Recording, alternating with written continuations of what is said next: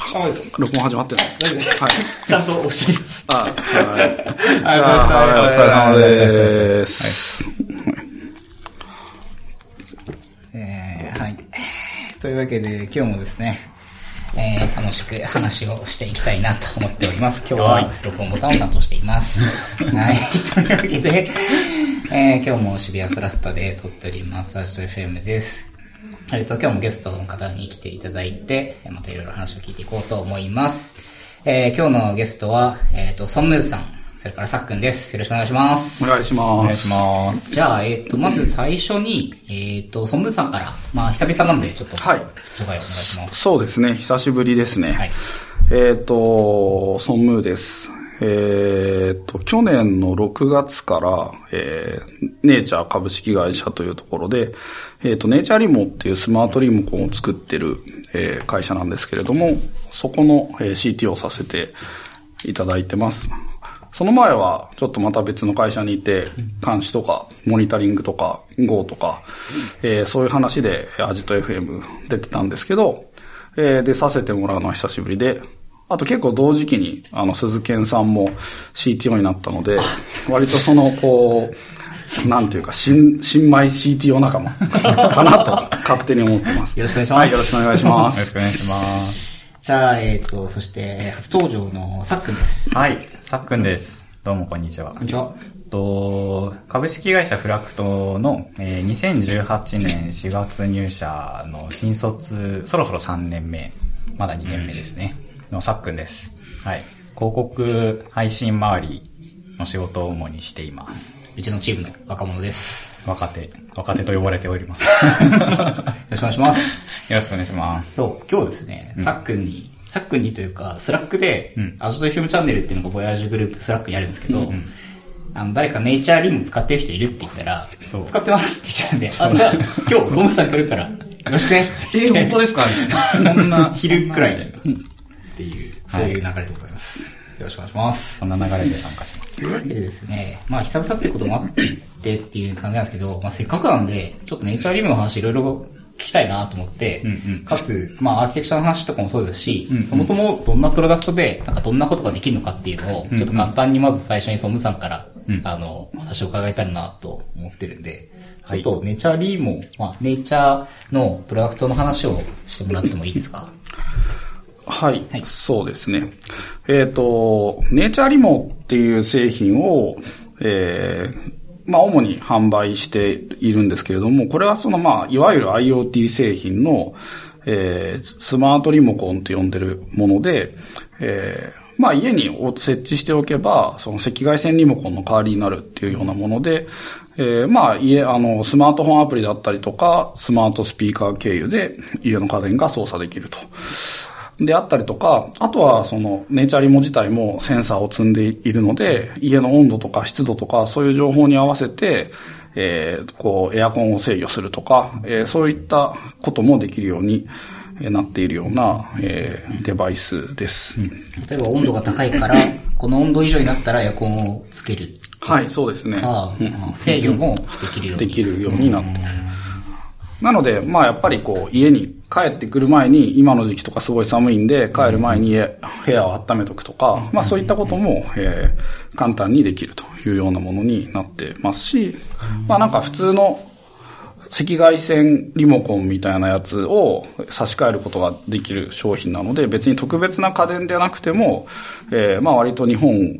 の家電は赤外線リモコンで制御できるものが多いので、えーそれにまあ簡単に置き換え可能なものになってます。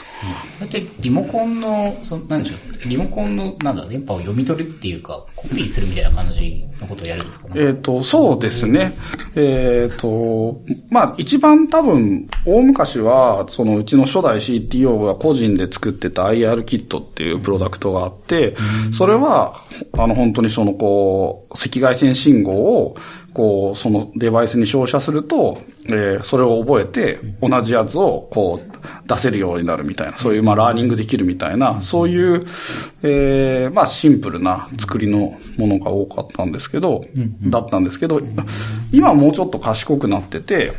こう、割とリモコンの、えー信号を、例えばテレビのリモコンとかをこう、当ててやると、あ、じゃあこれはこのリモコンですねっていうのを検出して、もうボタン1セットまるっと出してくれるみたいな、そういうことができるようになってます。なるほど、なるほど。なので昔は例えばテレビ学習させると、えっ、と、電源ボタン1ちゃん、2ちゃん、3ちゃん、4ちゃんみたいなやつ全部覚えさせなきゃいけなかったんですけど、今はもう電源ボタンさえこうやれば、じゃあこのリモコンですねっていうことで、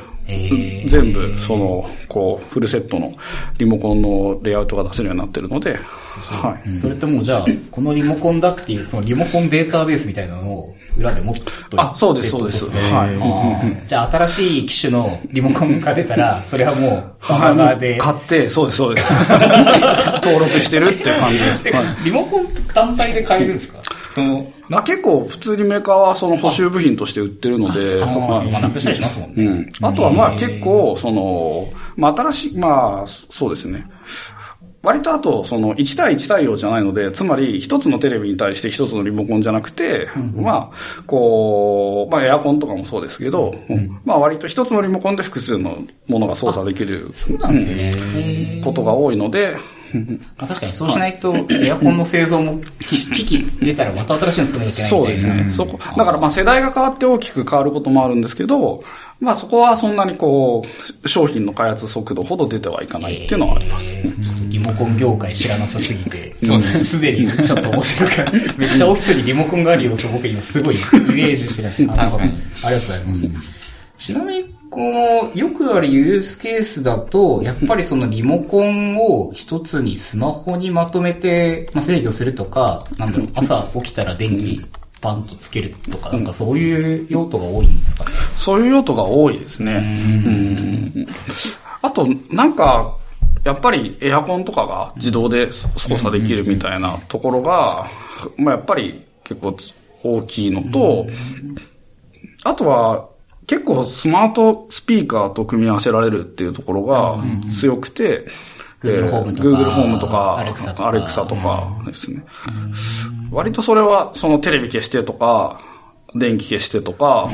あとそのシーンってのがあって、例えば、こう、お休み、あお休みっていうやつをすると、こう、テレビも電気も落としてくれるみたいな、そういうのできるんですけど、だから、例えば、アレクサお休みとか言うと、全部消してくれるみたいな、そういうことができるので、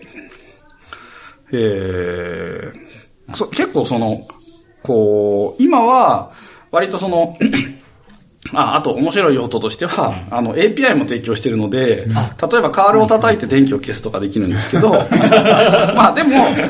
今は結構そういうふうにエンジニアの方中心に、こう使っていただいてるんですけど、えー実は結構その設定すると、こう、つあの、妻とか、まあうちの妻もそうなんですけど、の方がすごい便利に使うみたいなのがあって、まあやっぱりえ育児とかしてると手が離せないから、もう台所にで作業ししながら、もうテレビを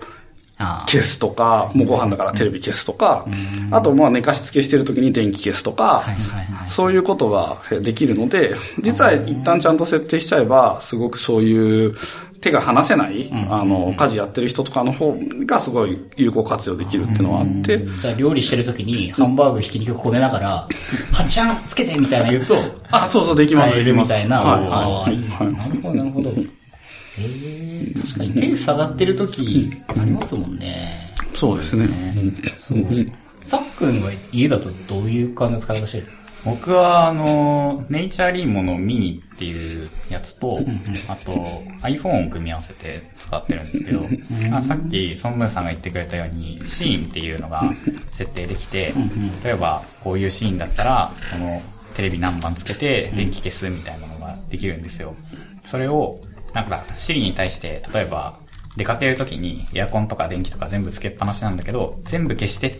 て言ったら、このシーンを発火させるみたいな命令を覚えさせることができて、僕はだいたい、こう、手荷物とかで結構塞がってても、シリに、ヘイシリ、全部消してって言うと、エアコンが消えて電気が消えて、みたいな。ああ、なるほどね。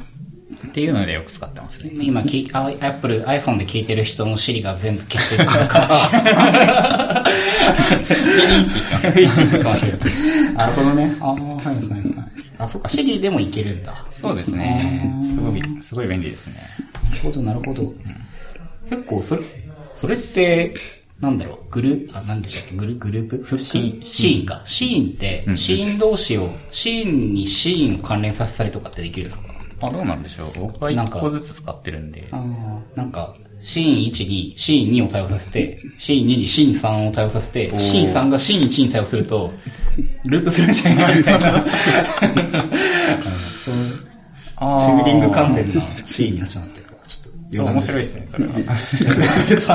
無限に電気があの点滅し続ける。まあ、それはさておき。ああ、なるほど、なるほど。うんうんとはあの、デバイスとの距離も測ってくれるんでうん、例えば自宅に近づいたらなんかするみたいなこともできるんですよね。ー、それは GPS? GPS ですね、スマホアプリの。そうですね。えあれも素晴らしい。例えば、その、Siri とか連携するのめんどくさいとか、全部消してとか、いちいちやるのめんどくさい人は、もう出かけて家からどれくらい離れたらもう全部消すみたいな。ーはいはいはい。っていう風にもできるので、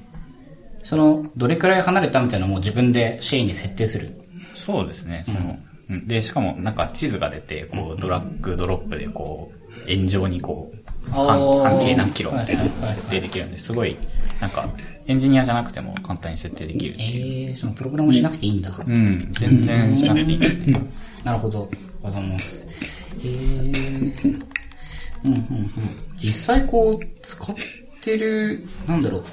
あ、もうアプリでそういうルールを、ルール、えっ、と、シーンをバンバン作って、もう、い自分の行動パターンに合ったようにっていうのを、こう、いろんなユーザーさんが作っていって、それを、なんだろう、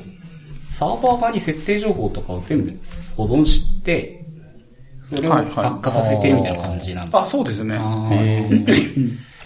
じゃあこのネイチャーリーモの端末ではこういうシーンが設定されているから、例えば8時になったら電気をつけますみたいなのは、えっ、と、サーバーに設定情報を置いておいて、そうですね、そうですね。それがそれはトリトリガーっていう機能なんですけど、その時時間のはでできる機能とかは、それはそういう形になってますね。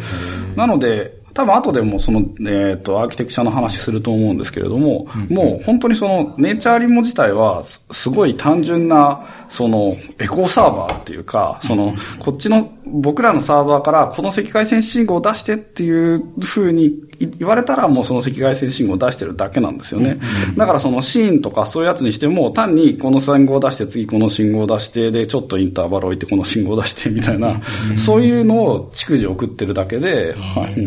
その命令が発覚化するのがまあ確かそういう時間のトリガーが設定されてればその時間に発動するっていうような形になってますなるほど、。なるほど。じゃあ今日、せっかくソンムさんに来ていただいたので、あの、さっきも自分の使ってる家電の、あの、中の仕組みがちょっとわかるかもしれないっていう。いやー、それは面白いですね。ちなみに、そう、せっかくなんで、じゃあ、その中の仕組みの話に少しずつ入っていこうかなと思うんですけど、えっ、と、実際にその、ネイチャーリーモの端末について、こう、まあ、信号を送るというか、こう、えっ、と、例えば自分が家の500メートル圏内に入ってきたぞ、みたいなものを、こう、なんか GPS でわかるじゃないですか。分かって、それを実際にその端末に伝えるまでって、なんかどういう通信が行われて、なんかどうそれを発火させる流れになるんですか まあ、それは、まず、何でもそうなんですけど、そういう、こう、スマートデバイスを起因にして、まず、こう、僕らの、こう、サーバーの方に、リクエストが飛んでいくんですけれども、えーまあ、それはそのアプリからだったりとか、スマートスピーカーだったら、その、例えば、アレクサだったら、こう、ラムダが発火して、まあ、最終的には僕たちの API サーバーを叩く形になって、で、その API サーバーが、その隣に、えーそのストリームサーバーっていう僕たちが呼んでる、まあ WebSocket を貼ってるサーバーがあるんですけれども、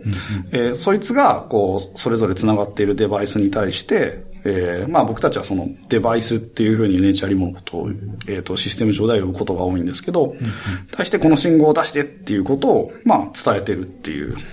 それだけなんですね。で、まあそこは、まあある程度、こう、まあ、こう、シリアライズフォーマット、赤外線のシリアライズフォーマットは共有しておいて、それをこう流して、そそれを出すっていう形になってるっていう。赤外線のシリアライズフォーマットを共有するっていうのは、サーバーから端末に通信するときにこういう赤外線を送ってねっていうのを、えっ、と、API で送るじゃないですか。その時にはい端末側では、その、この信号はこのパターンっていうのを覚えてるわけじゃなくて、サーバーから来たのをそのまま信号に変換して送るっていう。あ、そうです、そうです。ええあ、そうすればだから端末側のファームウェアみたいなものをアップデートしなくても、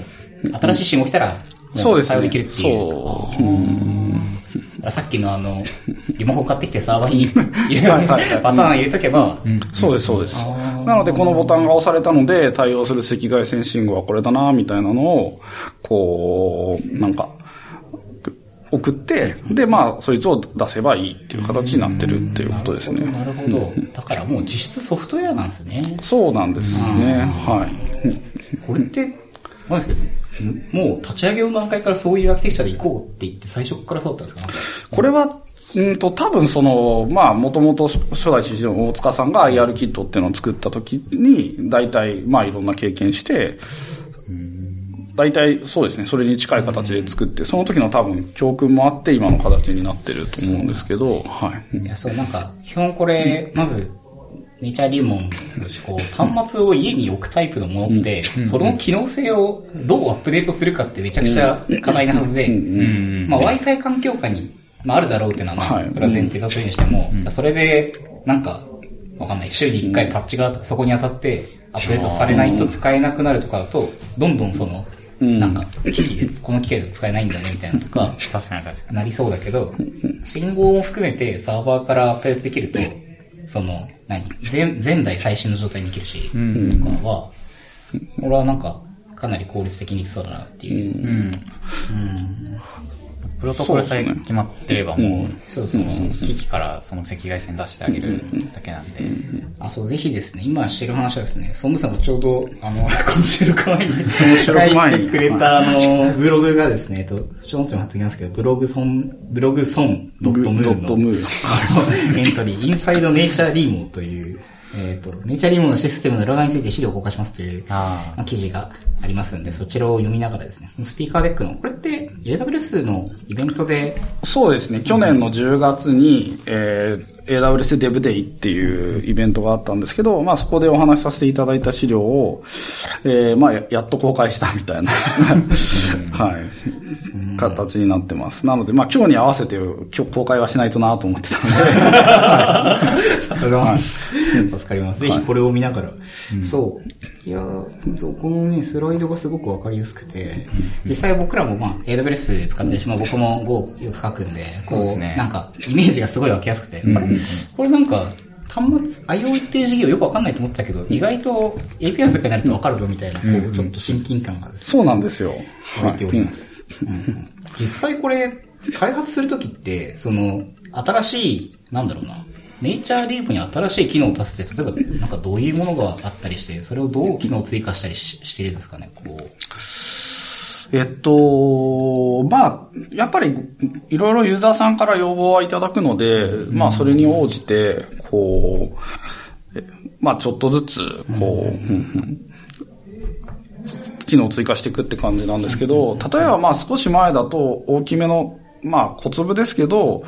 えっと、例えば、こう、エアコンで風向みたいなのが、はああると思うんですけど、ちょっとそれに対応しきれてなかったので、まあ風向にちゃんと対応するようにしたりとか、じゃあその、エアコンの風向、風向きを、えっ、と何、こう、変える、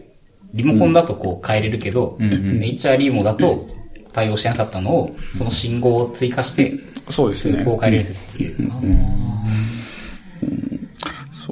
あとは、えっ、と、ごくごく最近やったものだと、えっ、と、出たばかりだと、その、ネイチャーリモって、まあ、例えば、こう、買い替えたりとか、あと、引っ越してちょっと家電を移したりとかした、すると思うんですけど、その、こう、ある家電の、えーを別のネネイチャーリモに引っ越すっていう機能とかがあったりして、そういうのを最近追加したりしました。引っ越すっていうのは、えっと別の端末にその設定データを全部まあ使えるようにっていうか、あ、そうですね、そうです。例えば、えっと、寝室とリビングに、えっと、こう、ネイチャーリモが置いてあって、まあ、それぞれ別のものなので、で、例えば、寝室にあったテテレビをリビングに持ってきましたみたいになった時に寝室のネイチャーリモのテレビの設定をリビングの方のネイチャーリモに移すみたいな、まあそういう。なるほど。じゃあ、例えばソニーのテレビでごちゃんをつけるっていう信号を、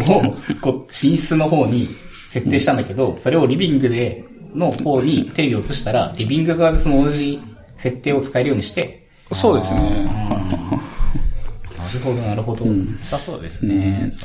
なので、まあなんか割とそういう、細々したものとか、要望もらうものは結構あるので、あとはそうですね、センサーとかの情報とかをもっと細かく見れるようにしてほしいとか、まあそれは結構ハードウェアも関わるんで難しかったりするんですけど、はい今って例えば、その、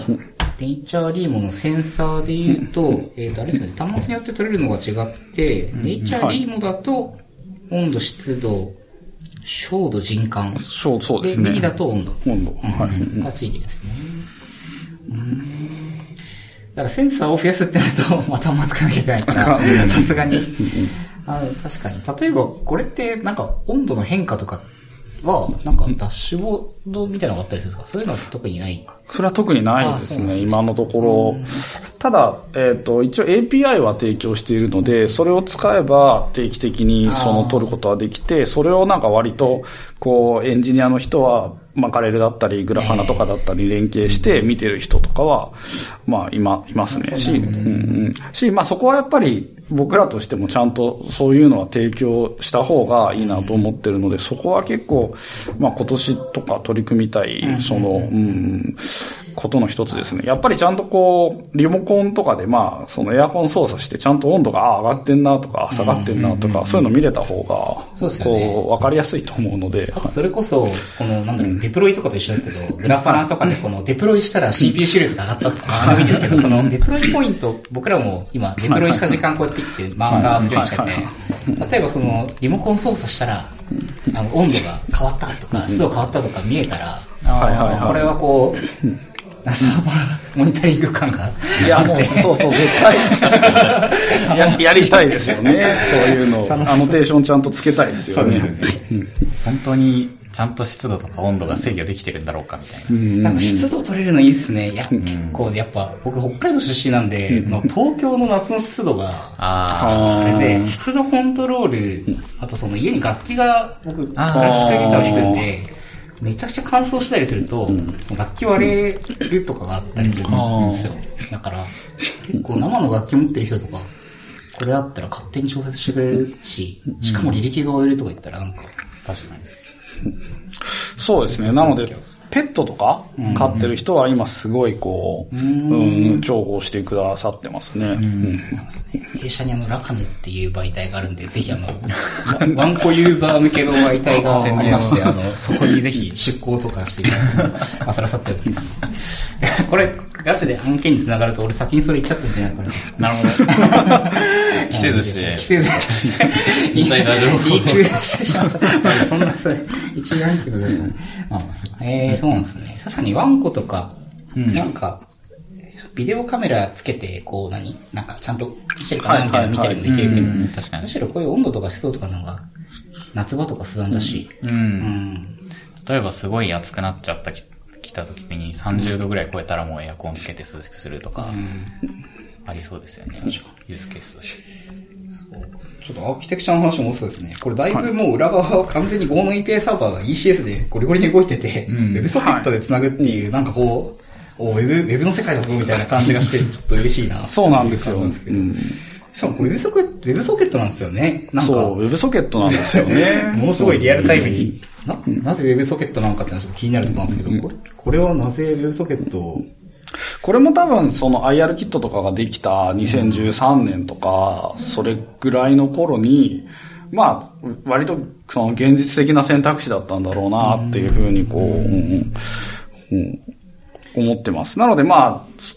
こう、あのネイチャリモっていうデバイスが、うん。あれはまあ C のマイコンボードなんですけど、あのマイコンボードの上で C でファームファームウェア書いてるんですけど、それが WebSocket を喋るっていうのが、結構、こう、面白いポイントですよね。うん。これなんか僕もこの辺疎いんでちょっと、ぜひ聞きたいんですけど、あの、端末と、その双方向通信が、まあリアルタイムにできる必要性っていうのがやっぱ要件的にはあるもんなんですか？例えばセンサーで何度超えたら、こう、何？リモコンつけるとかは、サーバーに一回送って、で、さらにそれで、じゃあエアコンつけて、みたいなのをこう送るとかしなきゃいけなそうな気がするんですけど、そうですね。うん。うん。なのでまあ別に双方向通信できるやつであれば何でもいいし、まあ2本貼ってもいいっていう感じであるんですけど、まあ WebSocket はまあ割と枯れた手法でにあの双方向通信できるし、まあその、センサー情報とかはまあ定期的に送っているので、まあ、こう、上りもあるし、下りもその、なんかこの赤外線信号出してってき言われたら出すので、まあそこは、こう、ある程度リアルタイム性があった方が嬉しいでしょうっていう、そういうところですね。結構 WebSocket、まあでも家で Wi-Fi、なんか結構よく WebSocket の接続が切れちゃうとまた繋ぎ直さなきゃいけないとかあると思うんですけど、まあ家で Wi-Fi 環境でほぼ使ってて、まあ切れたら繋ぐっていうんで、そんなに困らないんですかね？なんか。まあ、やっぱり、こう、方法としては、やっぱりまあそういう WebSocket とか MQTT みたいな、まあそういうものを使うとか、あとは、こう、定期的にポーリングするかっていう話だと思うんですけど、うん。まあやっぱりその家の中からインターネット、僕たちのシステムに出ていかないといけないので、まあ、そういう意味ではやっぱこう、常時なんかで繋いでおくって方が、えーまあ、こう、現実的なのかなというふうにはこう思ってますと。で、えっ、と、そうですね。うんまあ、あと、なので結構デバイスの方には、その、再接続とかの制御は割とちちゃんとやってもらうようにはしていて、そのそこはしっかりやってもらってっていう。あとはもう土管っていうか、もうこう来たものを出すし、受けたものを送るっていう、そういう、それだけをあのファームウェアには集中してもらうっていう作りになってます。確かに、ファームウェアの仕事をいかに減らすかっていうのはそうなんですよ。そうですよね。うんデバッグとデプロイも大変だし。全然リソースもないし、もう本当ちま、あのち、ちまちまとしたせ、した組み込みの世界なので、あんまり余計なことは、うん、させたくないですよね。そうですよね。製品バージョンアップでまた新しい球作らなきゃみたいな。売るってなったらまたお金かかるし、じゃあ何のキロを盛り込むみたいな感じになって、こう、さらに大変ありそうですよね。そうそう。あと WebSocket だと、なんか、接続ししっぱなしじゃないですか？しっぱなしですだからそのね。辺が大変そうだなと思って、その、ひたすら端末が売れれば売れるほど、WebSocket のコネクションがひたすらサーバー側で貼り続けられて、確かに。今も10万、10万台10万台、そうですね、13万台ぐらいはもっと売れてるので、なので、しかもその中でかなりアクティブ率が高いので、もう10万台を超える接続が常時貼られてるっていう形になってます。その WebSocket のコネクションをいかに、まあ、つない、つなぎっぱなしにし、つなぎっぱなしにしてデプロイ時にそれをどう扱うかとか、含めて、判断しなきゃいけないですよね。そうですね。うんただ結構、まあなので、うん再接続みたいなところを、まあししっかりファームウェアちゃんとできるようになってるので、なので逆に定期的に切ってしまっていて、うんうん。それで、えー、なんか、まあ再接続させて、まあ、こうリバランシングさせるみたいな、そういうようなことは してますね。なるほど。だから確かに、別に切っても端末側が再接続ちゃんとしてくれるんだったら、その、た例えば特定ノードに負荷が寄る、寄りすぎるみたいなことも起きず、まあ定期的に切っとけば、ちゃんと繋ぎ直してくれて、そうですね。うんうんうん。なんか、今のところ、うんまあ、これ話しちゃって問題ないと思うんですけど、一回接続したら、だいたいその20時間から28時間のどっかのタイミングで切るようにしてますね。はある端末に対しては。1日に1回ぐ一らいは。日に一回ぐらいっていう。うんそこはこうランダムにしとかないと、例えばある時にこうデプロイした時に、こう24時間ちょうど後にまたみんな切れちゃうみたいなことが起きると困るので、そこは多少こう、なんか端末によって再接続のタイミングを散らしているっていう、そういう感じですねなるほ。ど、なるほど。まあ、確かに、ユーザーのリクエストが何時ぐらいに来るかというのもあるんで、それを避けて切るとかもできそうですね。寝てる時間に切っちゃえばいいもんね。うん。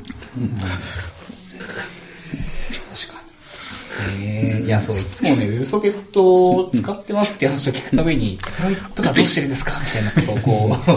う、よ、よく聞くんですけど、確かに再接続をちゃんとするっていう方法さえあれば、全然切っちゃっていいのはありますね。そうなんか再接続ネタだと、なんだ、再接続で再起動的なネタなんですけど、あの、なんか昔 JVM の GC がすごい stop the world がひどかった頃に、なんかひたすら Elasticsearch のサーバーを定期的に再起動するみたいな、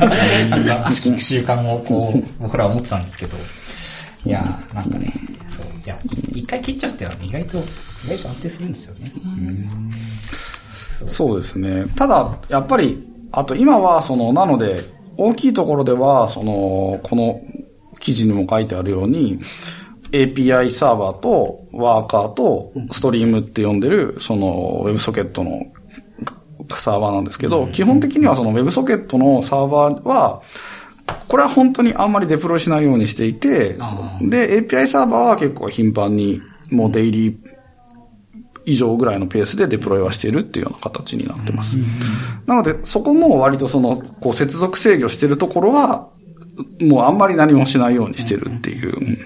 確かにそこはもう、もはや土管であって、機能性は全部 API の方が、そうですね。で、それをイベントをもうその流す、流して、流れてきたイベントを、またその WebSocket 経由で、その対象デバイスに送るっていうような流れになってます。なるほど、なるほど。確かにな。まあ、ただ、その、やっぱ月に1、2回ぐらいはそこもデプロイしないといけないので、そこに関しては結構、こう、い一気に全部切っちゃうと、やっぱりバツッと切っちゃうと、再接続要求がい一斉に10万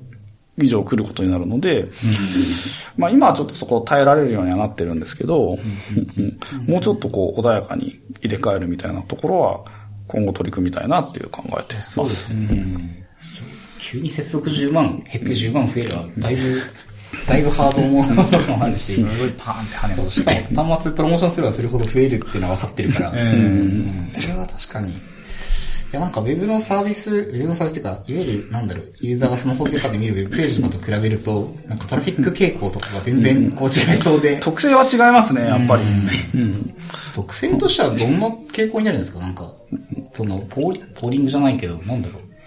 どういうタイミングで負荷が増えるとかってあったりするんです時間帯とか。まあやっぱり、こう、操作が多い時間帯はうん、増えますけれども、でも基本的には、あんまり、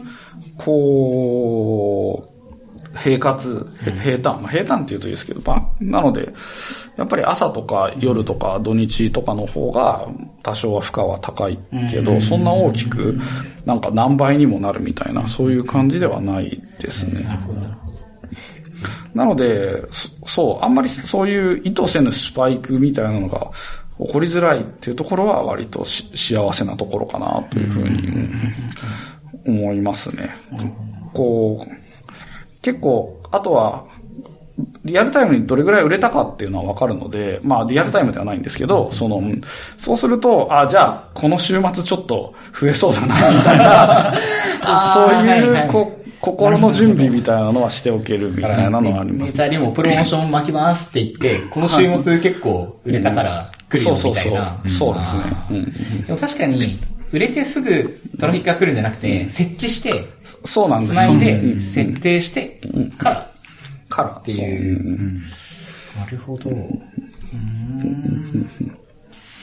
確かに、ありがとうございます。いや、だいぶなんかこう、このスライドを拝見してると、だいぶこう、あこういうサービスコースだなっていうのが、頭の中に描かれてきましたね。うん。うん。うんほど。そう、これなんか特徴的だなと思ったのが、NGX をこうプロキシにして、えー、なんだろう、えっ、と、え ALB ではないんですよね。ALB じゃなくて、NGX につないで、NGX から裏のノードにつなぐっていう、プロキシにしをそうそうですね。で、これはなんで、WebSocket のコネクションを、なんて言うんだろう。あ、違う違う違う。えっ、と、各ノードが ECS にいて、で、ECS の各コンテンツつなぐときに NGX がまあ前段にあります。で、どこのにつなぐかっていうのを Consul でサービスディスカバリーして、そうですね。その先をうん NGINX がなんで、まあディスカバリーの API を叩いて、で、その後、つなぎに行くっていう流れになるんですかえっと、どちらかというと、えーっと、最初に普通に API を叩いてしまって、接続先をえ決めるんですけど、で、各その WebSocket の前段には、それぞれ NGX が前にいて、まあそこでやっぱ TLS ほどくのは NGX にやらせていて、その後ろの、えーまあ、ストリームサーバーにこう繋いでいるっていう形になっているっていう。うんなのでまあ、こう、それぞれ、こう、繋ぎ先みたいなのを、まあ、バランシングするために、まあ、それぞれこう、なんていうか、エンジン X がいて、で、まあ、どこにつなぐっていうのは、こう、まず最初のこう、つなぎ先を API で問い合わせて、でじゃあここにつないでねっていうリレスポンスが返ってくるので、そこにつないでいるっていうような形で、うん。なってます。そう、コンサル、後ろの方に、コンサル、なんだっけ、コンサルはかっこいいけど不安定になることもあるみたいなって、気になるなみたいな、こう、その、なんか、こう、まあ、多分、その僕らのシステムってもともとヘロクにあって、それをこう AWS に持ってきたっていうのがあるので、まあ、そう、なので割、だからこそ割とそういう普通の、こう、OSS、スタックを使って作られてるっていう部分がまだあるとですけれども、なので、そういう意味では、その WebSocket とかも、ちゃんとその何万台とか、そういう6万とかを超えるような接続を扱う場合は、ちゃんとこうバランシングしないと、その、こう接続できなくなっちゃうっていうことが起こり得るので、そういう作りにもともとなってたっていうのがあるんですけれども、こう、例えばもうやっぱりその、WebSocket とか扱うときって、そういうエフェメラルポートの関係があるので、もう一つのノードが、まあ、プロキシするんだったら、もう6万以上繋いじゃいけないみたいなのがあるので、やっぱりそうすると、ちゃんとこう、な、こう、それぞれ繋ぎ先を指定して、そこう、繋ぎ、こう、それを教えてあげるっていうのが、こう、ひ必要で、し、あとあんまりその、こう、昔のセオリーだと、そもそもプロキシしないっていう。あ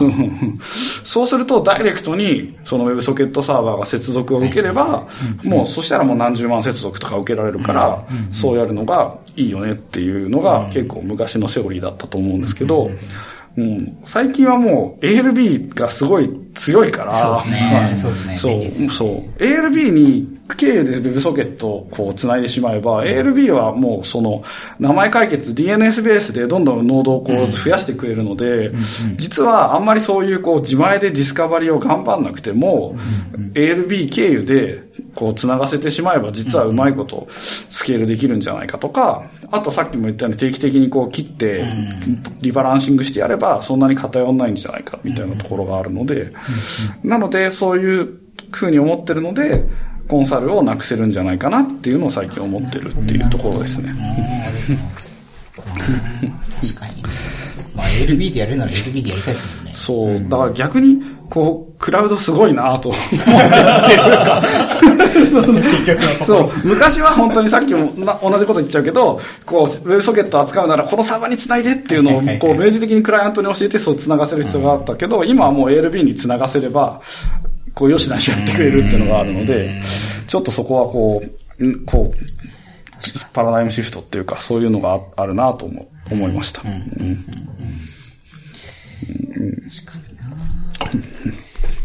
ソケットの利用したことないから新鮮ですね。確かに。うーん。いやー、なるほど。ありがとうございます。そう、AWS だとね、IoT とかもあるしと思ったけど、自前受けですもんね。そうですね。まあなんか、そのあたりのサービスも別にこれからどんどん活用はしていければいいと思ってて、うん。まあとりあえず今のところその、もともとあったシステムを AWS に持ってきて、こういう形で運用してて、まあ大きく困ってはいないので、うんまあそういう形に今はしてるけど、っていうようなうんところですね。ありがとうございます。そう。なんか見てて思ったネタで言うと、こう、クラウドウォッチロースインサイト高い、高い問題っていうか、はい。高い問題っていうか高いんですけど、まあ、高いけど、高いけど、こらえて使うか、使わないかどっちかしかないみたいな。僕らも、まあ、僕らは結構課金していて、ひたすらとりあえずクラウチロースインバンバン流すんですけど、そうですね。まあ、この辺はね、ログってちなみに1日、1日っていうか、何、何イベント？何行ぐらい出るもんなんですか？なんか、わかんないですけど、あー。1台の端末あたりというか、うんでも結構今は、ものすごい量が出てますね。うんうんそう、こう、素朴、結構素朴にログを保存してるし、やっぱりそのセンサー情報みたいなところがかなり送られてくるので、うんそういったものを保存してる部分とかが結構な量になりますね。今、今何度で湿度が何パーですっていうのが、この端末から送られてきて、うんそれがわかんない。なんか、単感覚によるけれども、ひたすら定期的に。そうですね。うん。そこまで API のログはまた別にあってですけど、API のログは、まあ、叩かれれば出るっていう感じですよね。ので、まあ、量的にはやっぱり実はセンサーのやつが支配的ではありますね。うん。すごいセンサーログ。なんか昔ログの本を書いた時に、なんか、センサーのログとかがありますよねって書きながら、別に自分でセンサーのログ扱ったことなくて、扱ったことねえんだよなと思いながら書いたんですけど、なんか、実際にリアルにセンサーのログを想像すると、まあ、取る細かさってやっぱ違うんだよな。あとその、ログってやっぱり、その端末が壊れてないかとかもそうだし、なんか、まあサービスに使うもそうだし、なんか結構複数用途がこんこれの場合、レイチャーリーモの場合ありそうなんで、それも含めてやっぱログの用途というのが、まあフレッシュな状態でも使うし、まあ昔のデータをどれくらい使うかっていうと、昔のデータはそんなに集約しちゃえば、なんだろう、例えば家の温度の履歴とか出すなら、まあ集計しちゃえば別に後でいいかなとかあったりすると思うんで、その辺の、こう、切り分けが必要そうだなっていうのは。そうですね。まあ、やっぱりクラウドウォッチログス便利なので、まあ、普通にバンバン使うっていうような形でやってます。あとは、そうなただセンサーに関しては Firehorse を叩くみたいな使うのをやってて、うん。そうですね。ファイアホース、ファイアホースで流して、あ、そうか、アテナ、アテナに叩くとか。うん、そうですね。うんそう。僕らはなんかビッグクエリーにひたすら流してるんですけど、ーなんかビッグクエリーにあるけど S3 にもあるみたいな、なんか両方にログがあって、なんか困った時には S3 でもたまに叩くみたいな。まあねちょっと AWS に早くビッグクエリーが欲しい、欲しいな、と思いながら、レッドシフトが早くなっていくみたいな、なんかそういう感じはありますね。やりたそうではあるよね、AWS のその辺。雰囲気は雰囲気はします。ちょっと GCP の転送量がなみたいな。まあ、いう、うんいう論です。さてさて、えっ、と、だいぶアーキテクチャの話はしたかなと思うんですけど、うん。じゃあ、チーム的には結構サーバーサイドエンジニアの方が多いってことなんですか？そんなことはない。いや、全然そんなことはないですね。へうんというか、うん、チームなのかみたいな。え？さっき、さっきこの収録前にネイチャーリーモのチーム、ネイチャーのチーム、チームってページ、あれなんだっけえっと、あチありますね。チームページあるじゃないですか。はい。そこを見てて、エンジニアどれくらいいるんだろうな、みたいなことを見てたんですけど、そんなにいないんですね。そんなにいないですね。だから、えっ、と、割と、え今は、えっ、と、フルタイムだと4人で、うん。で、僕がインフラとサーバーを見ていて、で、もう一人はサーバーとアプリを見ていて、もう一人はアプリとファームウェアを見ていて、で、最近入った人はファームウェアを見てるみたいな、そういう感じでやっているので、はい。むしろファームウェアを触る方の方が、ちょっと多い。そうですね。でも、ファームウェアを触る人も、もともとはその、こう、アプリ書いてた人で、結構 C とかも書ける人なので、じゃあ書けるでしょみたいな。感じで、お願いしますって言ってやってもらってたんですけど、最近やっとその、こうメーカー出身の、そういうちゃんと本当にそういう C でファームウェア書いてましたみたいな人が入ってくれたので、まあ、そう、ファームウェアはその人にお任せしていくっていう、そういう流れで、なので、まあ、あアプリとかサーバーサイドとか、そのあたりは、こう、まあ、今割とそういう最小限で回している状況なので、うん。えーまあ人は結構来てほしいなっていう状況ですね。もう、アプリも書けるし、ファームウェアも書けるし、サーバーも書けるっていう。まあそういう人がいれば一番いいんですけど、まあまあどこか、ど、どこかしらが得意で、他のところも興味ありますみたいな。まあそういう人であれば、うん、いいなと思います。あとあれですよね、端末故障したりとか、なんか、なんかうまく使わないんですけど、みたいなのに対してちゃんとサポートをしたりとか、はいはい必要そうですね。そこは。は今サポートの人が、そうですね、頑張ってくれていて、まあ、えーそこに、そうですね、やってますね。はいうんなるほど。えー、ぜひ、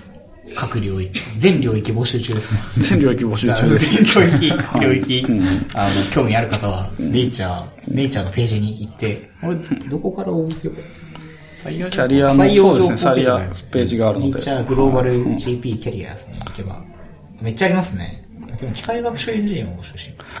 そうですね、そういったところも、うんちゃんと取り組んでいきたい。今はやっぱそういう単純なルールベースの温度制御とかエアコン制御だなんですけど、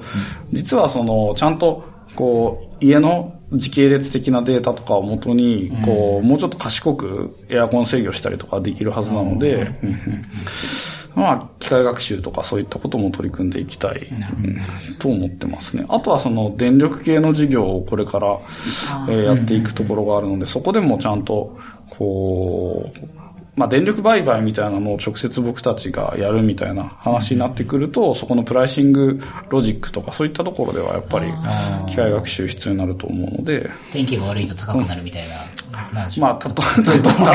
太陽光の太陽光の、はい。祝電が、みたいな。はいあ、そう、そう、こ、この、ホームページで見てて、ネイチャーリもいいっていうのが、えっ、と、電力、電力計測なんて言ったらいいんですか？そうですね。電力をモニタリングする。デバイスですね。いわゆるまあ、日本だとヘムズって言われてるようなもので、うんヘムズ、まあ、その家の、そのスマートメーターっていうのがあるんですけれども、それにつないで、えー家の電力の、えー情報をモニタリングできるようなものになってます。ショーノートで拝見してて、スマートメーターをそもそも知らなくて、これ、はいはいでも、コンセントに挿せば、もう情報が全部取れ、取れるようになってる？あ、えっと、それはね、そういう、そう、ちょっとあれ、あの形からそう思われてしまうことが多いんですけれど、別にコンセントは給電のためであって、ああ、ただ充電ですよね。うん。で、あの、データは、えー無線とかで取ってます。あ、で、そのスマートメーターが、その、Y3 っていう無線規格があって、えーえーそそれをとつなげば、データが取れるようになってるんですね。で、なのでこのリモイーっていうのはその Y3 接続のための、えーチップを持ってるっていうような、うんやばい、知らない世界的。Y3 っていうのは、こう、Wi-Fi の Y にに、SUN で Y3 なん Y3 って読むんですよ。はいへー、知らなかった。なんだこれ。千、ん ?920MHz 帯？はあ、Y3 っていうのがあるんですね。Y3 っていうのがあるんですよ。で、このリモイっていうのは、あのーリ、えーリモイっていうのは、その、まあ、他のその太陽光発電とか蓄電池とかそういったものとも通信できるようになってるんですけれども、えーそこの通信自体は UDP なんですね。うんただその、こう、そういう太陽光だったりとか、スマートメーターにしても、そのプロトコルスタックは、その、エコネットライトっていう、これまた謎プロトコルがあって、そう、これも気になってて、エコネットライトって、これ、エコネットライト家電っていうのがあるんですよね。っていうのがありますね。うん。結構そういう、なんていうか、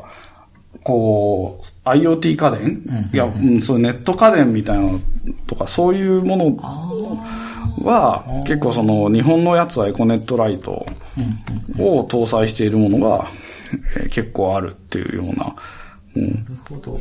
なので、エアコンとか、給湯器とか、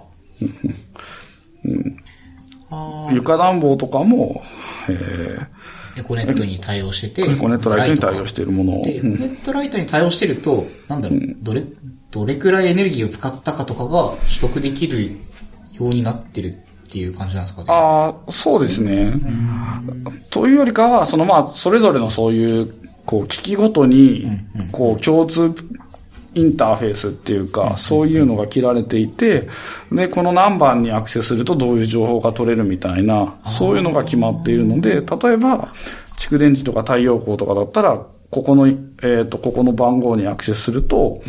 えー今までの積算の発電量が取れますよとか、そういうのもできるし、あとは、その、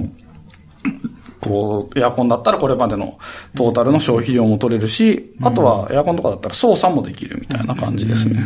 なるほど。そう今、エコの、エコネット .jp のエコネットライト企画の特徴と概要っていうページを見て、見てるんですけど、確かにこれ通信規格っていうか、まあ、プロトコルを決めていて、そうですそうです。うん、ここを読むと、こういうデータが取れますっていうのはセンサーごとに区分けされていて、で、なんか仕様が公開さだからなんだろうな。まあ、プロトバフファイルがあれば多分一目瞭然という感じなんですけど、なんかその、プロトコル、プロトコルなんですよね。そう、そうなんです。プロトコルなのです。なるほど、はいなるほど。えー、面白いですね。だからこれに対応してれば、例えば例に出てるので言うと、まあ、センサーで言うと火災センサーとか人体センサーとかあって、空調、まあ、エアコン、扇風機とかもあるし、調理系図、電子レンジとか、乾燥初期乾燥機とか、体重計、健康管理系で言うと体重計とか、なんかそういう機器が全部ここで区分分けされていて、そそうれぞれどういう通信をしてどんなオブジェクトがあるかっていうのを共有することで、えーなんだ、公開サービスが作れたりするよっていうプログラムなんですね。でもエコーネットコンソーシアムっていうのは1997年からみたいですね。そうなんですよね。えー、こんな細かく。えー、なので、その、元々はエコーネットってやつがあって、で、それをちょっとがごつくなったから、エコーネットライトっていうのが、軽量版。軽量版みたいな。でも全然軽量じゃないみたいな。ライトが軽量じゃない問題っていう、そういう、こう、よくある。なるほど。軽量じゃないですね。やばい。これは未知の世界ちょっと面白いですね。そうなんですよ。結構ね、未知の世界があるんですよね。ソンムーさん的に、こう、なんだろう、ネイチャーのお仕事に就くときって、こういうその、コーネットもそうですけど、こう知らない世界じゃないですか。はいはいはい。センサーなんか拾ってそうですね。はい。なんか入った時びっくりしませんでした？なんか、な どうやって着手しようかなみたいな。あ、もう、なんか、すごいびっくりしましたよ、やっぱり。うん。うんまあでも、多分知らないことだらけだろうなと思ってたので、そこは、こう、まあ、予想通りな部分は、うんうんうん。ありましたけど、まあでもその、こう、今日のまあ、さっきの資料の話に戻りますけど、まあ実は結構、これまでのそのウェブ開発だったりとか、そういうところの知見がふんだんに盛り込まれていて、むしろそこの知識がすごい生きる部分が大きいなっていうところもあったので、あとそのエコーネットライトにしても、まあ、その Y さんとかはちょっとよくわかんないんですけど、そあの、普通の家電とか UDP とかだったりするので、うん。うん。で、そこで、まあ、こうやってることはなんとなく想像つくじゃないですか。そうですねんんなので、こう、まあ逆に結構これまでの知見を生かしてそういう全然知らない分野を、こう、に攻めていけるのは結構面白いなっていうすごい思ってますね。せっかくなんでっていうところなんですけど、なぜそのネイチャー株式会社になんか入ることになったの？か、その辺ってなんかどういう経緯があったりしたんですか？ああ。でもなんか、これは結構、こう、シンプルで、やっぱり、こう、前の CTO の、えー村瀬さん、そう、タイプスターさんですね、が、まあちょっとアメリカに引っ越すことになったので、CTO の後釜を探していて、なんか、こう、彼が僕が一番いいっていう風に言ってくれたみたいで、すごい、それで、こう、熱心にお誘いいただいたので、まあじゃあ、うん、じゃあ行きますっていう。うん、やっぱり僕すごい、あのタイプスターさんはカヤック時代にこう僕を育ててくれた人だと思ってるし、えーそういう人にそれだけの評価を、こう、いただいたことがすやっぱすごい嬉しくて、そういう彼の期待に応えたいなっていうところがあったので、えーこう、まあやることにしたっていうところですね。 songmu さんのインタビュー記事が、えっと、エンジニア、なんて言ってるのかな。エンジニアハブじゃなくて、エンジニアラボ。 Findy Findy ささんのんの、はい。うんエンジニアラボの、に上がっていて、そこでもタイプスターさんの話が、あの、カヤックさんに入った時の、こうあって、いや、そう、タイプスターさんというパールハッカーがいることは知っていて、入社できて嬉しかったって書いてあるんで、これはなんか、こう、歴史が繋がってる感があって、すごいですね。そうですね。うん。まあ、なので今結構、リファラルベースって言えば聞こえがいいんですけど、元カヤックの人だらけなんですよね、エンジニアが。なのでそこはもうちょっと別の経験のある人を来てほしいなとは思ってはいます。そう、うちはその、結構初代の CTO も元カヤックの人で、で、その人はエストニアに移住してしまったので、タイプスターさんに、えー、なって、で、タイプスターさんもポートランドに移住することになってしまったので、これはそもそも移住する中で、そう、そうなんです。移住しがち問題っていうのがあって。なぜかみんな移住してしまう。すごい。でもその大塚さんも村瀬さんも、その、やっぱりこう、当時の僕がいた頃のカヤックとかではもうダブルエースだったので、そうねそういう、うんもうその二人は別格みたいな感じだったので、もうそのお二方のもう後を継がせてもらうことはすごい恐れ多いことなんですけど、だからこそ、こう、すごいチャレンジしたいなっていうふうに思った部分がありますね。確かに。で、めっちゃ信頼してる先輩というか、から、こう、いや、ソムさんがいい、絶対いいって言ってめっちゃ口説かれてるとか、そんな熱い話が、いやー、いやー、ですね。熱いラブコールですね。ねこれは嬉しいですよね。嬉しいですね。うんすごいな。なるほど。そして気がついたら、センサーに、センサーのデータを扱っていう人生っていうのはわかんないですね。わかんないですねいや、このね、今日、このソンムーさんインタビュー話すると多分3時間くらいかかるだろうって全然触れないようにしてるんですけど、めっちゃみんな読んでほしいんで、これね、めっちゃいい。いや、こう、ソンムーさんとね、飲んでて、いろんな話してるんですけど、結構やっぱこのソンムーさんの歴史っていうのはすごいね、すごいんですよ。これね、これをね、はしょってね、3分で話してもね、ちょっと面白さ伝わんないんで、ちょっとぜひ読んでほしいですね。そうですね。なんか、あんまりこの辺の時代の話って全然こう、あんまりまとめて書いては来なかったので、まあ、若干こう黒歴史感もあるので、まあでもこの、あの記事の機会をいただいたときに、まあまとめてそうですね、書かせてもらったっていうところですね。いやーそうなんですよ。多分ね、いや、これはちょっと僕の中であれかもしれないけど、本部さんって、夜になると、ツイッターで、なんか酔っ払ってんのかなみたいなツイートがめっちゃ流れてきて、すげえエモいみたいな感じだけど、たまに、なんか、それ言って大丈夫かみたいな、ソンムさんみたいな、ちょっと不安になるみたいなのもありつつみたいな、ちょっとそういう、ソンムさんエンターテインメントみたいなところがあるんですけど、そうですね。もうね、いや、これちょっとぜひ、ぜひ読んでほしいですね。すごい。いや、そのね、キャリア選択で、まあこれ、そう、キャリア選択で大事だと思うことっていうのがね、一番最後にあって、これはやっぱね、自分も、そう、さっくんともね、なんかキャリアの話しましょうみたいなのたまに言うけど、なんか何をその、キャリアの選択の価値観にするかみたいなのとかっていうのは、なんだろう。僕も常に迷うし、あでもなんか、ここを大事にするって、そもそも結構明確にバシッと言い切言い切っててすげえなと思ったんですよね。4つ大事なこととして挙げてて。うん。やっぱり一番最後のその好きなことしかしない覚悟を持つっていうのはね、これはやっぱでかいなと思うんですよね。これ、これは昔からそうなんですか？ソンブーさん的には。うーんと、結構やっぱ好きなことしかしない覚悟を持つみたいなことは結構前から思ってますね。なんか結局、なんだろう、まあ自分の行動って自分で決めてると思うし、そう思いたいから、結局何でもこう、まあ自分がやりたいからやったけど、まあうまくいかなかったなとか、自分がやりたいからやったけど、こう、まあうまくいったなとか、そういう、そっちの方が、こう、納得感もあるし、うん、面白いなと思ってるので、そ結局、自分がやる行動は自分の好きなことなんだっていうふうに、うん、もし仮に好きだと思えないとすると、なんでこう、そんなことやってるのかとか、どう、どうすれば好き、好きに思えるようになるのかとか、うん。まあなんか、うん、やっぱ我慢我慢したくないんで、そうですよね。はい。そういうところがありますかね。そう、これなんか、これ、好きかどうかって、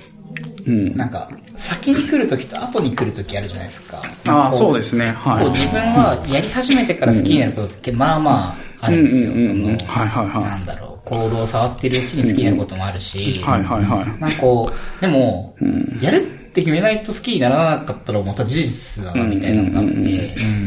このね、まあなんか、まあ、覚悟を持ってやるっていう話ではあるんですけど、ソングさん的には選んでからの方が多いですか？なんか。そうですね。なんか、多分、こう、僕はまあなんとなく人生をもともと歩んできて、とにかくこう、収まったところで適当に生きてきたんですけど、こう、やっぱり英会話学校とかで、こう、働く中で、こう、英会話学校とかも別にそのなんか、いろいろ言われることはあるけど、ちゃんとやっぱ先生とか教材作ってる人たちはすごい真面目に自分のビジネスに取り組んでるし、まあそういう人たちとやっぱ一緒に働く中で自分もすごいこう、それが面白いなって思うようになったっていうのがあったし、まあなんか、あとその後カヤックでソーシャルゲームとか作ってたんですけど、ソーシャルゲームまあいろいろ言われることはあるけど、まあ僕は野球ゲーム作ってたんですけど、まあそれは結構やっぱこう、ユーザー同士のドラマがあったりとか、作ってる人もすごい真面目に作ってるし、まあ何でも結構やってしまえばすごい面白くなるなっていう、そういうこう、感覚はすごくあって、で、やっぱりその、岡本太郎の言葉で、えっ、と、ちょっと、さらっと出てこないんで調べますけど、えっ、と、そう、情熱があって何かを始める人なんて少なくて、普通は何何気なく始めたことに無意識のうちにのめり込んで、そこから情熱が生まれる、みたいな言葉があるんですけど、これはやっぱ本当、そその通りだなっていうふうに僕は思ってて、まあ多分、人はこう、タイプはあると思うんですけど、僕もやっぱ何気なく始めたことに、いつの間にかのめり込んで、すごいそこに対して情熱を持つようになってきた部分があるので、なので、まあそういう意味ではやっぱり、後から情熱を持つタイプだし、なので、だからこそその、あんまり、その、今はピンとこないことでも逆に取り組んでみようって思えるっていう部分はすごくあるので、なんかこう、そうですね。まあ、あと、その、ちょっと前にやってたその監視の、こう、サーズに関しても、こう、なんだろうな、監視自体がそこまで面白いものだと、こう、思わなかったんですけど、うん、こう、やってみたらすごく面白い、みたいな。例えば、あとその宮川さんとかも、その CDN 作ることがそんな、最初はそんな面白いのかって思ったけど、でもやってみたら面白かったみたいなのがあって、で、多分、なんか多分、ヤップシー北海道かなんかでおっしゃってたことがあって、まあすごいよくわかるなっていう、そういう、うん。やってみないとわからないし、やってみたら、結構いろんなことは面白かったっていうのは、なんかめっちゃいろんなところで起きてそうですよね。そうですよね。でもこの、面白くなるかわからないっていうのもまた事実で、うん。でも大体やったら面白い、真面目にやってれば大体面白いんだけどこれはありますよね。うん。あーいや、岡本太郎、いいちょっと過去稀に見るいい話会になりつつあります。あー、なるほど。確かにな、なんかやるって決めたらやっぱ周りの人もついてきてくれたりとか、周り見てるし、あとその、なんだろう、そこで先に頑張ってやってる人たちがいるなら、やっぱこう、なんかその人たちで思い入れもやっぱり出てくるし、とか、いろんなものがこう、なんか自分のモチベーションをよくわからないままにこう、なんか、立てていくみたいなのがやっぱり、あるなぁとはやっても思うんですけど。いやーいい話だなありがとうございます。ぜひ皆さん、えー、インタビュー全編を、読んではい。みてください。ぜひ。はい。そう、この、あ、そこ。いや、このインタビュー、もうちょっと知ってもらえたら、このインタビューで僕も、もう一個好きなところがあって、はいね、えっ、とね、リーダーになる決断をしたって話があって、うんあその、はいはいリーダーになることで会社より自分ごと化したいということと、リーダーになりたからエンジニアスタートのために逆に自分がリーダーになって、エンジニアの立場を行動させる動きをしたいということがありました。まあ、この、え、これって、か、カヤックさんじゃない？カヤック時代ですすね。よね。はい。そう、この、なんか、自らコミットしていくみたいな、まあその手段がリーダーだったっていうのはまああると思うんですけど、まあその、カヤックさんで言うと管理職層。なんかこの辺のその、なんだろう、なんか、た行動を書いてアウトプットしてプロダクトにプラスにするっていうのもそうだし、なんかこう、まあリーダーやるぞっていう、なんか、なんだろう、覚悟を決めてやっていくっていうのは、またなんかちょっとニュアンスが違うじゃないですか。うんなんかその辺ってこう、なんだろう、もう、プラスになるだろうし、やってやろうみたいな感じだったんですかね。そうですね。なんか、それも多分このインタビューにちょっと書いてあるんですけど、やっぱりこの動きをする前までは、なんか割とその、現場の便利屋さんみたいな、現場の優秀な便利屋さんみたいなところにとどまっちゃうことが多くて、なんかその、次のステップが見えないなっていう、そういう風に感じることが、その、英会話学校時代も、SIR 時代もあったので、えーし、なんか逆にこう、もうちょっと自分から主張しすればもっと動きやすい立場になれたんじゃないかとか、なんか、こう、そういうこう、のがあったので、例えばもう SI の時も、まあなんかこう、まあ割と、こう優秀だと見見られてたので、こう、なんていうか、逆に、こう、引き死にばっかり投下されてそれで、まあ、結果的に自分の成績はすごい良くなるんだけど、そこ止まりみたいなところがあって、なんか、うん、こう、そこもやっぱり良くなかったなっていう反省があって、なので、もうちょっとこう、立場を取っていくみたいな、そういう選択を自分でした方がいいなっていう、うん、なんとなく思ってた部分があって、なので、こう、まあ、カヤックはリーダーは当時は、今もそうだと思うんですけど、立候補制だったので、そう、うんうんうん。なので、してほしいっていう、そういう、うん、のを、まあ、1年ぐらい、結果を出してから、えーそうですね。いやーなるほど。こう、その、そう、この、まさに、仕事が、まあ、頼、頼られるとか、ある程度こうや、アウトプットしていって、信頼されていくと、これもちょっとやってくんないとか、こう、ちょっと、あの、やばそうだから手伝ってあげてとか、そういうその、メインタスクはあるんだけど、なんかその、た頼られた結果増えた仕事が出てきて、結果なんか、まあ、そこはそこでうまく回ってよかったよかったじゃああったりなかったりすると思うんですけど、なんか結局なんかじ自分がその、な、何に向けて中心にミッションと思って変えていけたかみたいなところが、やっぱそれいうのを続けていくと、なんか見えづらくなってくるとか、なんか、まあ、結構ありそうだなと、まあ自分、自分もやっぱりそういう時期もあったし、なんかこう、そう、そこでなんか、自分ごと化して、自分がよりその、まあ、決定権、決定権っていうのは、まあ、現場の人も決める権利あれですも、やっぱり決めるっていう、物事を決めたり回すとか、環境を変えるっていう方に、なんか自分の時間を使っていこうっていうのは、なんかなかなかできないなと思って、まあやっぱり、こう、なんか、振り回される側になっちゃうとずっと振り回されちゃうみたいなのがあるので、やっぱりこう主体的に回す側に、まあ、な、なりたいなっていうのと、まあ、そういう立場になって、こう、なんか、こう、僕がその現場にいた頃に、現場、まあそういう現場とかすないけど、その頃、そういう頃に理不尽だと感じてたことを、なんかそういうのなるべくないようにしたいなっていう、そう反面教師的な部分もあるし、逆にやっぱりこう、自分がやっぱりそういう理不尽を作っちゃうこともあると思うんですよ。ある、残念ながら。で、その時に、ああ、ここは、ああ、こういう、こう、深淵な事情があったんだな、みたいな、そういう、こう、なんかマネジメントの難しさだったりとか、そういう人の心理の難しさみたいなのを感じて、まあ、そういう経験すると、なんかよりその、なんか、周りに文句を言わなくなるっていうか、結局、なんか自分の考えが及んでなかったからいろんなことにこう理不尽さを感じてたかもしれないけど、まあ、やっぱ実際自分でやってみると、こう、言い訳できなくなるみたいな、そういう部分はすごくあるだろうなと思っていて、なのでやっぱり今僕がそういうすごいちっちゃい会社の、その、その、取締役をやらせてもらってるのも、やっぱりこう自分で会社やると言い訳できなくなる部分ってすごいあると思うので、やっぱりなんかあんまり会社に文句言っててもしょうがないし、なんかそれってすごい、こう、格好悪いことだなって僕はすごい思ってたので、まあそれに近いこと言っちゃうことあるんですけど、結局その、会社と自分っていうのがあって、やっぱりそのお互いの期待値の話と、そこに対して、こう、自分が何ができたかできなかったかとか、会社にどういう影響を及ぼせるか及ぼせなかったみたいなのがあるので、うん、まあやっぱり僕も SI、ちょっと大きい SI にいたこととかもあるんですけど、その時もまあやっぱりちょっといろいろ、こう、いい面悪い面もあって辞めちゃったんですけど、やっぱり結局自分は、こう、会社に影響を及ぼせるほど強くなかったんだなっていう、うん。そういうのはすごくこ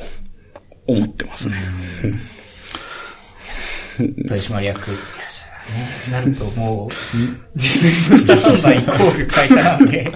もうなんか、なんか、そう、就任半年前に取締役 CTO にフラクト社になったら、これ俺のした決定、会社の決定だわと思って、なんかね、もう微塵も逃げられないみたいな、正面から全部に答えるっていうね、いや前、その前からそう自覚していったはずだけど、なんか改めてラベルがつくと、緊張感があるな、みたいな、そういうことをね、最近思ってますね。そう、それは、ああるよね。ありますね。まあ、まあ、言うてね、まあ、ボヤージュが親会社にいてとかっていう意味では、まあ、子会社ではあるんで、ですけど、まあ、そう、とかあるなみたいなことを最近、ああ、とか思いながら。そうそう、そういうのあるよね。あとなんかこう、いや、そうじゃなかった時の方が、こう、パフォーマンス良かったんじゃないかとか、なんか、そういう、こう、ふうに思っちゃう部分って。ないですか？いや、わかりますわかります。わかります。まあ、でも、まあそうですね。でも一人では当然ないんで、頼、人に頼れないとかではないけど、いや、まだまだわかんないです。まあ、まだ半年だし、自分も、その、もっと時間が経たないところはわかんないことだと思うんで、あの、とはいえ、まあ、ここさんはじめ、いろいろいろその、まあ、マネージメントの部分も含め、いろんな相談できる人たちが多いんで、そこはなんか、日進月歩って感じですね、自分が。でもやっぱりそう、立場とかプレッシャーが変わると、これまでできてたはずのことすらできなくなるような 感じがしばらくあって、そこはやっぱ結構、ジレンマは、こう、ありますよね。し、そこはやっぱ乗り換え、乗り越えていかなきゃいけないところなんだろうなっていうのはすごい感じます。それは今まで、そういう自分の立場を変えてきた中でも、まあだ、毎回そういう感じだなって思ってます。うんうんうんいやー。してこれを聞いてるさっくんが5年後に何をしているのか、僕は楽しみにしたいと。いやー CTO、そうですよね。なんか、CTO も、いや、こうなんか、こう言うとちょっと失礼かもしれないですけど、CTO もすごい悩んでるんだなって思って。このポッドキャスト悩んでる CTO しかしてないけど。そう。そうだね。なんか強い人がさ、多いじゃん。そうなんか主張がさ、うん、強い。意外とね。強い人は確固たるなんか信念みたいなのがあって、俺はこの道を進むんだみたいな感じで言ってるのかと思いきや、くねくねの道をこう、結果だけ見ると、進んでいるっていう。どんだけフローの中で考えてることかみたいな。小さく軌道修正しながらまっすぐ進んでいるように見えているみたいな、そんな感じなんですね。超人はいないのかね。超人は、うん、なかなかいないからね。いるたまにことはいる。たまにね、たまにし、そういう人を見ると凹むんだよね。だからこう、あ、そうそう、そうじゃないからっていうふうにちゃんとこう、うん、自分から見るとだいぶ超人ですけどね、お二人。いやいやいや、もう全然もう、一エンジニアですよ。いやいやいや。今日も PHP を7.4に上げるためにパッチを、こう、レビューを直すみたいな。いや、ちょっとだいぶ、あとって、お、もう、一時終わってしまったのかな。えー、そうっすね。宣伝と小ネタを拾って、全然スケジュール通りにいかないいつものパターンですが、えっと、そうだな。どこから行きましょうか？あ、GHQ ネタ拾ってないですね。そうですね。GHQ の話しますか。はいはいはい。えっと、なんか、去年の、去年から、えっ、と、モテメンさんが作った GHQ っていう、えー、ツールがあるんですけれども、まあ元そのモモテメンとは同僚だったので、そのメンテナンスを引き継いで、えー結構アグレッシブに、えーメンテナンスさせてもらってます。で、えー今年の頭に、えー違うな、去年末にバージョン1を出して、まあ、結構、えーやりたいことできたのでバージョン1っていうのを出しました。で、それに伴って、えー GHQ ハンドブックっていう、えーその GHQ の使い方を書いた、えーまあ、日本語で20ページぐらいの、えーこう、まあ、電子書籍を、えー書いたので、えーまあ、えっと、ソースコードは GitHub に上がってるので、まあ、それをみあの読んでくださってもいいですし、あとその LeanPub っていうそういうパブリッシングプラットフォームがあるので、そこで販売もしているので、えーまあ、ご興味あればぜひごご購入ください。えー投げ銭をお待ち。はいきっと、ソンムさんのビール代に。そうですね、ビール代とかに。はいはい。そうですね GHQ 自体は僕もずっと使ってて、そう、これは GHQ はね、めっちゃいいツールなんですよ。これ何回かしてるけど、GHQ ゲットして、こう 持ってきたら Go パス風のとこに入って、でしかも、その、繊維、そのペコとかと組み合わせると、そのリストした結果を絞り込んで、ピシッとディレクトリ移動するみたいなのが、いやー、僕も使ってますね。これでライブコーディングとかやるとき GHQ ペコ使ってるとね、なんすかそれ？みたいな。みたいな。みんな感動の嵐。やっぱ GHQ とまあペコとかと組み合わせてると、まあ大体その、こう、自分のプロジェクトの依存ライブラリも全部手元にあるっていうような状況にできるので、そうするとなんか依存ライブラリの変なところがあったりすると、そっちのコードとか、履歴とかを見に行って、もうここがなんかおかしいぞってなったら、もうその場でプルリクエストをくれるので、うんフォークしてそう、うん、フォークして、そうそう。結構そういうところが、まあ便利ですよね。はいこれはライフチェンジングツールでしたね。うん、これは、そうですね。モテメンさんすごいんだよなまあ、モテメオはすごいね。もう、トムさん、モテメンさん話し始めるとね、もう止まらなくなるっていう。う、そう、そうなんですよね。モテメンさんすごい、本当はなんか、なんなんですか、センスがね、そう、センスがね。うん。そうなんですよ。なんか、やっぱね、センスがある、この、こう、まあ今日もう話さないけど、その二十四節気スプリントシステムとかも、これを始めたのもモテメンなので、そう。なんか、これ、なんか、お、なんかね、全体的にこう、センスがあるんです。センスっすね。そう、GHQ はね、いいツールなんで皆さんぜひ。ハンドブックもできれば、もうちょっと売れれば英訳とかもしたいと思ってるんですけど、みたいな。う んでも、あ、思ったより売れないなっていう感じなので、ちょっとも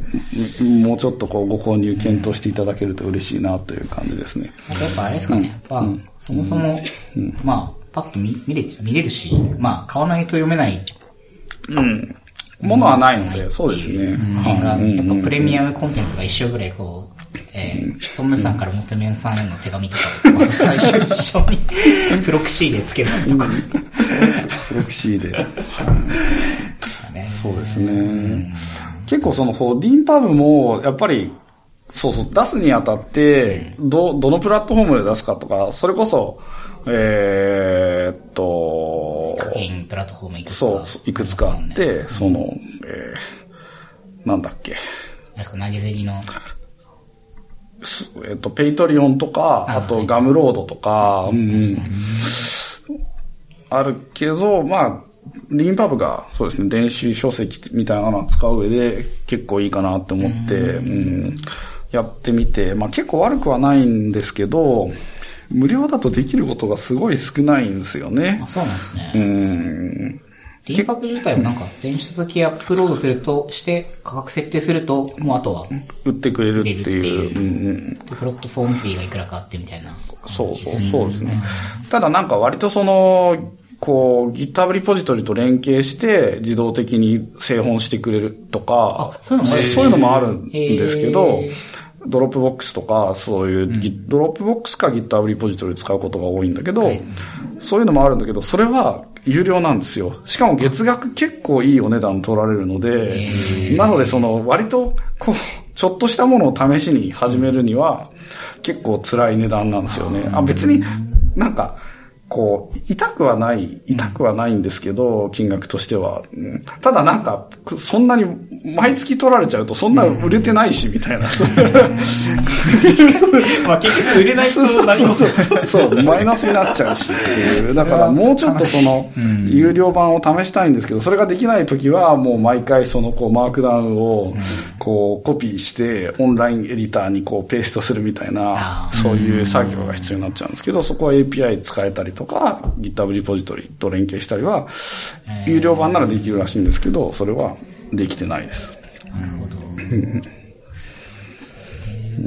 シンフォニー5が本当は売ってるトップブックに、えー、R、イベントストリー、ストーミング、えー、インパブの、結構個人出版でみんな使ってる感じですね。結構海外だと、技術書とかはよく使われてますね。うん。ぜひ、課金をご検討くください。きちっと。はい。いいですね。あとは宣伝で言うと、あ、ヤプシー。ヤプシー京都。はいヤプシー京都がありますね。そうですね。ヤプシー京都で、えー、トークが採択されたので、えー、3月の27日、28日ですかね。えー、そこで、えートークをさせてもらうことになってます。で、内容としては、えっ、と、OSS 貢献を小さく始めて技術力を高め、大きく花開かせるというようなものになっていて、うん、なんか、これは結構かなり具体的なタイトルにしてしまったんですけど、まあそういうタイトルのそのままのえーことを話そうと思ってます。なんか、最初は結構小さく始める OSS コントリビューションみたいなタイトルにしようと思ってたんですけど、なんかもうちょっと採択を意識して、具体的なタイトルに。いいですね。タイトル映えします。はい。桜の季節も来るし、うん。いいですね。そうですね。花開かせる。なんか僕結構その、ちっちゃいプルリクエストをいろんなリポジトリに送りまくっていて、うん。うん。うん。まあなんか大体こう OSS 使って開発すると、大体バグ見つけると思ってて、うん。ああ、ありますよね。そう、うん。なのでなんか、そういうのをどういうふうにやってるかとか、本当にその、もう一文字だけ変更したプルリクエストとか、なんかちょっとテストコード直しただけとか、なんかそういう、ちょっとしたものだけど、結構大事なものだったり、マニアックなものだったりとか、そういうのが結構いろいろあるなと思ってるので、そういうまあ自分の、こう、これまでのプルリクエスト経験を元に、まあどういうふうに、こう OSS 貢献を、かなんていうか、障壁低く始めて、まあそれで実際僕結構いろんなすごい人とやり取りさせてもらって、自分の技術力が高まったなって思う部分もあるので、まあそういったところのお話ができればいいかなと思ってます。確かに、そのさんバンバンパッチ送ってるイメージがありますね。うん。OSS を引き継ぐことの美味しさっていう項目が気になりますね。はいはい。いや、OSS 引き継ぐのはめっちゃ美味しいですよ。美味しい。美味しいってこれ。はい。まあ GHQ とかもあ、まある GHQ とかもそうですね。はい。うんうん、やっぱ、なんかすごい人が書いたコードを引き継げるし、あとなんか、こう、自分とは違う流儀だったりするからこそ、なんかそういったのをメンテすることで、こう、より自分の、なんていうか、武器が増えるみたいなところがあるので、ボキャブラリーが増える。そうですね。うんぜひ皆さん。あ、ゲストスピーカーは猫角さんも、そうなんです。猫角さん。そうなんですよね。えー、京都。はい。そんなところですかね。えーと、宣伝。あ、そうですね。今日は、えっ、と、そのさん来ていただいたんで、ぜひ皆さんネイチャーリームをお願いしま。です家で遊ぶっていう。いやー、あれはぜひ体験してほしい。大丈夫ネイチャーリームを見に行くから、アップデートした方がいいんじゃない？今ちょっと湿度を管理するものがうちになくて、あの、ネイチャーリームいや、空気清浄機とか湿、ああ、加湿制御できないってこと？そうそうそう。エアコンも、なんか、除湿ぐらいかな。なんで、今のところ温度だけで間に合ってる感じなんですよね。なるほどね。引っ越したら、その時はまた考えます。ご検討ください。はい。じゃあ、えっ、と、ところで、今日のショーノートは、 ajito.fm57、スラッシュ57で、えっ、と、ご覧いただけます。えっ、と、iOS アプリ、Android などで、明日 FM サブスクライブしていただくと、最新エピソード見れるようになりますんで、ぜひそちらもよろしくお願いします。えー、そんな感じですね。はい。えっ、と、今日紹介した、えっ、と、記事などなどはショーノートに貼っておきますんで、えーぜひそちらでもご覧ください。はい。じゃあ今日のゲストは、えっ、と、ソムエさんとさっくんでした。どうもありがとうございました。ありがとうございました。